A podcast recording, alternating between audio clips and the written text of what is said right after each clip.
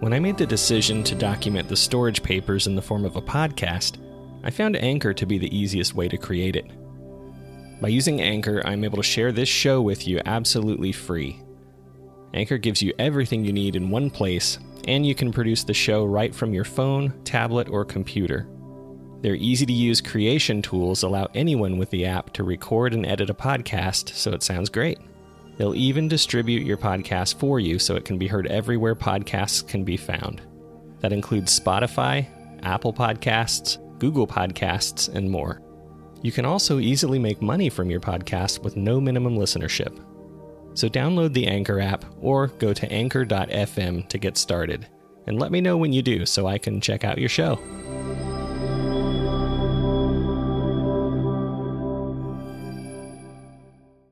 You're listening to The Storage Papers.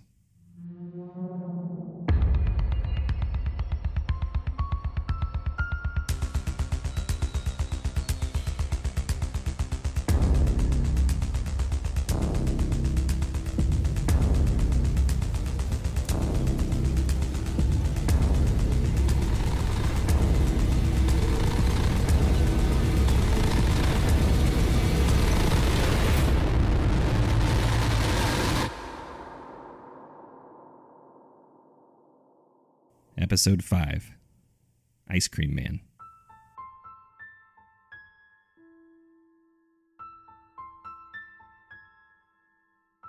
I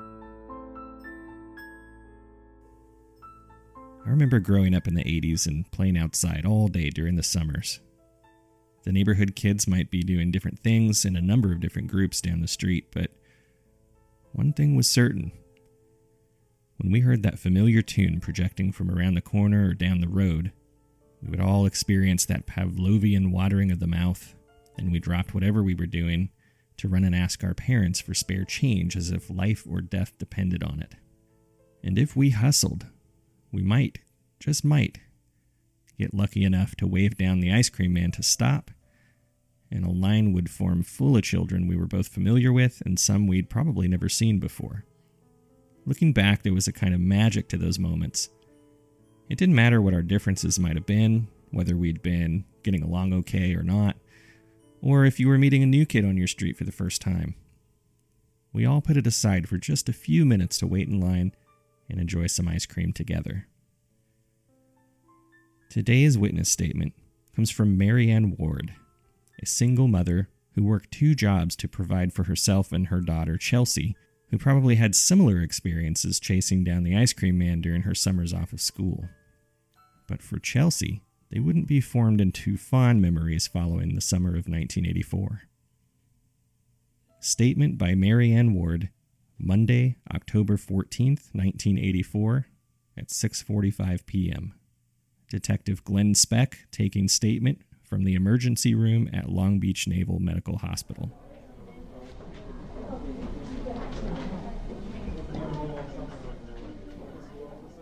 I need to find out what happened to my daughter. Chelsea has always been an outgoing and fun loving seven year old, but she's been out of it since they found her this morning.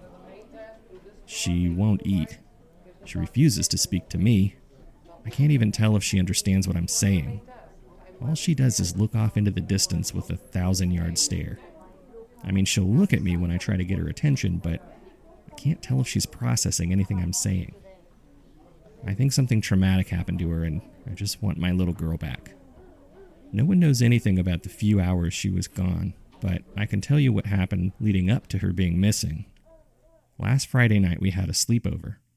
One of her friends from school was invited. Grace is her name, and she slept over several times before. Her mother, Debbie, and I are both divorced, and we developed a great friendship over the last several years. The night was fairly uneventful for the most part. We ordered pizza, and after dinner, the kids rolled out sleeping bags in the living room and watched some movies while I read a book on the couch. When it was bedtime, they begged me to let them sleep in my bedroom instead of going to Chelsea's room. See, there'd been a news story about the rising rate of child abductions in the middle of the night, right before we turned the TV off, of course. I didn't have any problem with that, but they did keep me awake for a while with their chatting and giggling. I didn't object since it was the weekend and I didn't have any plans the next day. That night, I was awoken by a noise coming from the living room around 2 o'clock in the morning. It sounded like footsteps, but I wasn't certain at first.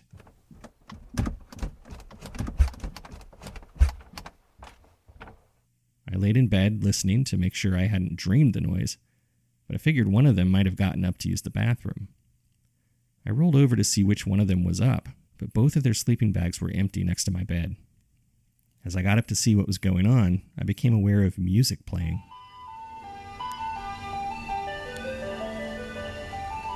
It sounded like the same music that you hear being played when the ice cream truck drove down the street during the summer.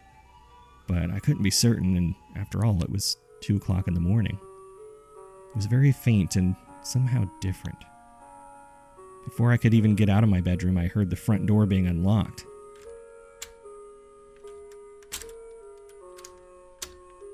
I had a deadbolt and a sliding chain lock, which I could hear being unlocked from the inside. At that point, I rushed down the hall and into the living room to see what was happening. And as I arrived, I saw both girls had also opened the front door as well as the screen door and were walking outside. I told them to stop, and they acted like they hadn't heard me. I had to go to them and grab their arms to lead them back in the house. Both of them had this catatonic look on their faces as if they'd been sleepwalking at the same time. Then, simultaneously, as if they rehearsed it, they both said, The ice cream man is here. I need to go. Then the music began to fade, and it was like they returned back to normal as soon as it got quiet again. They were confused and somewhat alarmed.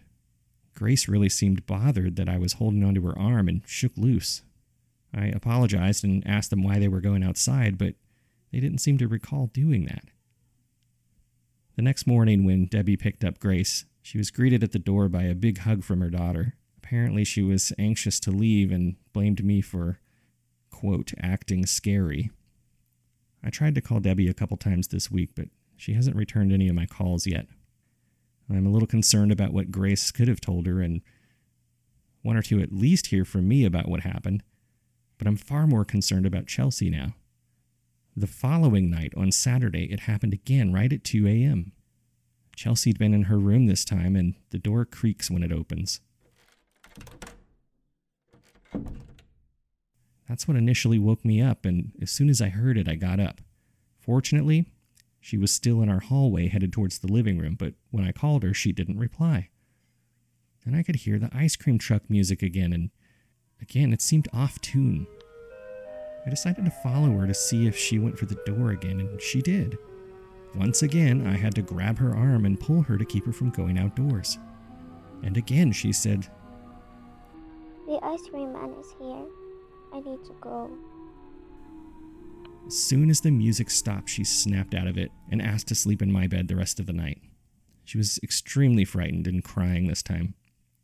For the entire week, I was afraid to go to sleep.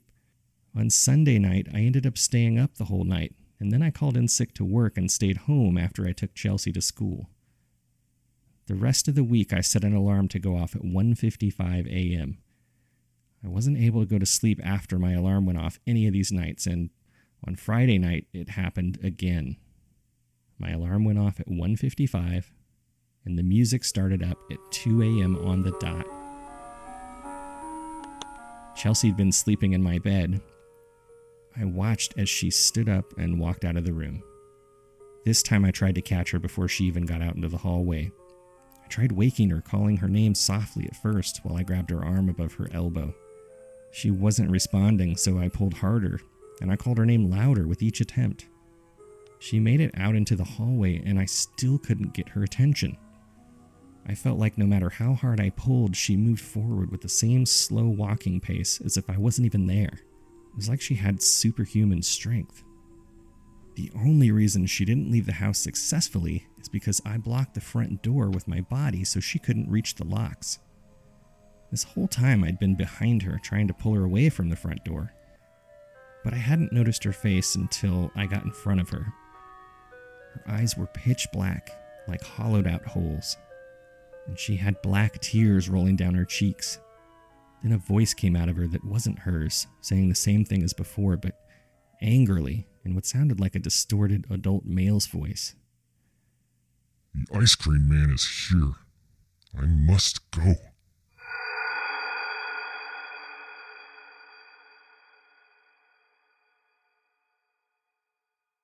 This scared me so bad that I let go of her arm and backed up towards the hallway.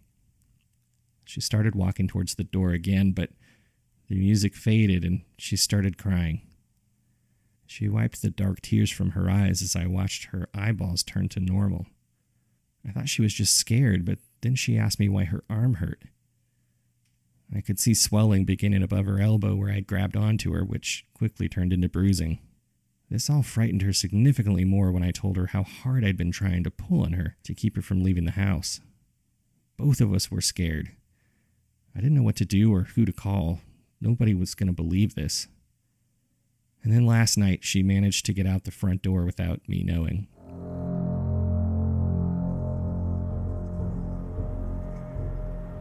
I woke up freezing cold to find my sheets and comforter on the floor between my bed and the door going into the hallway. I could feel the cold air coming through the door. I looked over at my alarm clock confused, wondering what time it was. I made sure that it was set for 1:55 before I fell asleep, but it was flashing 12 o'clock. I think we had a power outage and maybe the alarm didn't go off. I looked at my watch, which was laying on my nightstand next to me, and it said 3:30 a.m. Chelsea wasn't lying next to me, though she'd gone to bed with me at 9:30 the night before. I called for her and nobody answered. When I ran into the living room, the front door was wide open and only the screen door was closed. I walked outside into the street, looking in all directions for signs indicating she had walked in any particular direction, but found nothing. All I could hear was a faint breeze. She was gone.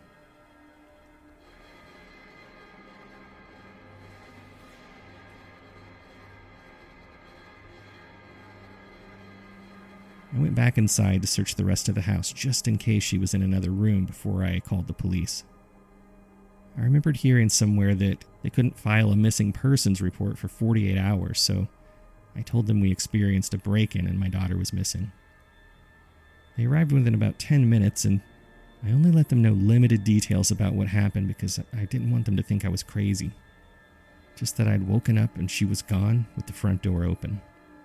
They were in my house for a couple of hours until the sun started coming up, and that's when I received a phone call from my friend Debbie, it was the first time she had attempted to call me since the sleepover, and she was in a panic, crying, asking if I'd seen Grace. Debbie said she just woke up for the day and Grace was gone. Her front door was wide open too, and I told her I was experiencing the same thing. I offered to go pick her up so we could drive around to look for the kids, but she wanted to call the police first. So I left my house around 6 in the morning today I drove around for hours with my window open, yelling her name. I had to stop for gas once, and I just kept driving. One point, I stopped over at Debbie's house.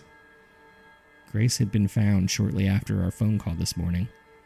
Apparently, she only made it a couple hundred yards from the house when an early rising neighbor found her and brought her home.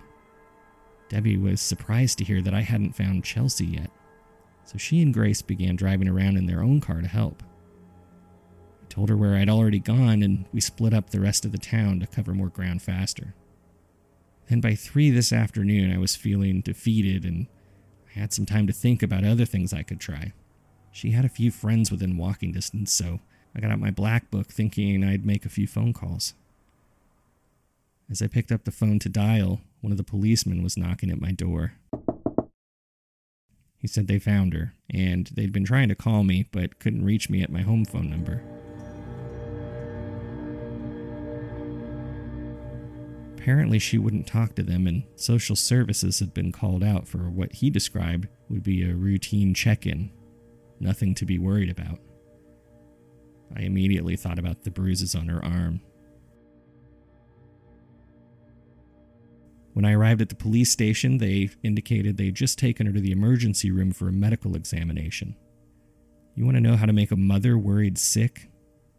Tell her that her kid's in the emergency room and fail to provide any additional information. Well, I hurried over to the ER and have been waiting here ever since. Thankfully, there's been nothing identified as medically wrong, though the social worker asked me about the bruising on her arm before they allowed me to see her. I'm so glad they found her, but right now they have no idea what's wrong with her. The police officer who found her came to check on her and speak with me. Said he found her in a junkyard. She didn't respond to him at all when he tried to get her attention at first.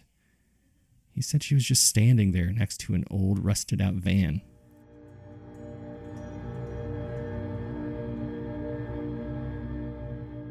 One of the few vehicles that hadn't been crushed yet. She appeared to be having a conversation with someone in the van, but as the officer approached, she stopped speaking.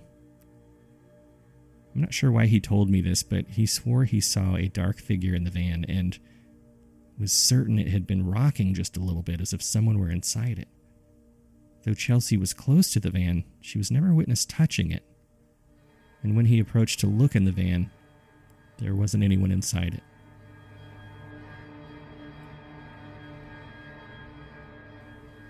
What he did find was horrendous. The officer told me they had found remains inside the van, what looked to be about five or six people, children most likely, all clothed in what looked like pajamas. He said he wasn't sure because they were all so old and dirty. The medical examiner was called out to the lot to determine exactly how many individuals there were and to ID them all. He asked me again if I knew of any other missing children just to make sure, but I assured him I didn't, just what I'd seen on the news coverage. Then I asked the officer if he happened to notice it was an ice cream truck she had been standing next to. He said yes and asked how I had known. I just told them what she'd been saying about needing to go because the ice cream man was there. He looked just about as confused and horrified as I had been feeling. I just want to know what happened to my daughter. I'm not sure how I'm going to be able to ever sleep at night now.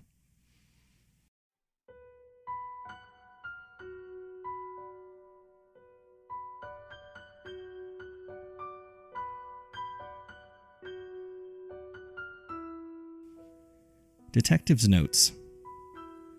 Ms. Ward was able to take her daughter Chelsea home that evening under the conditions that they receive professional counseling, that the social worker was given permission to drop in on them unannounced for up to six months at any time, and that they communicate any intention to leave town to the Department of Social Services. I will most likely check in with them after we can ID the remains from within the van.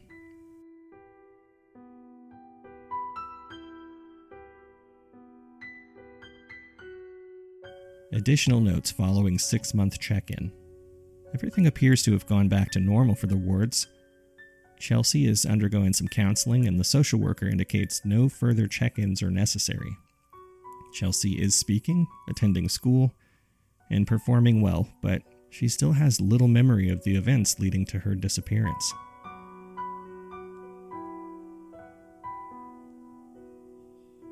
Thank you so much for listening to the Storage Papers. I'd like to hear your thoughts on any of these cases I've brought forward so far. You can reach me by social media or email. I'm on Twitter and Instagram at Storage Papers, or email me at thestoragepapers at gmail.com. Please make sure to reference the episode in your subject line. Today's is episode 5 Ice Cream Man.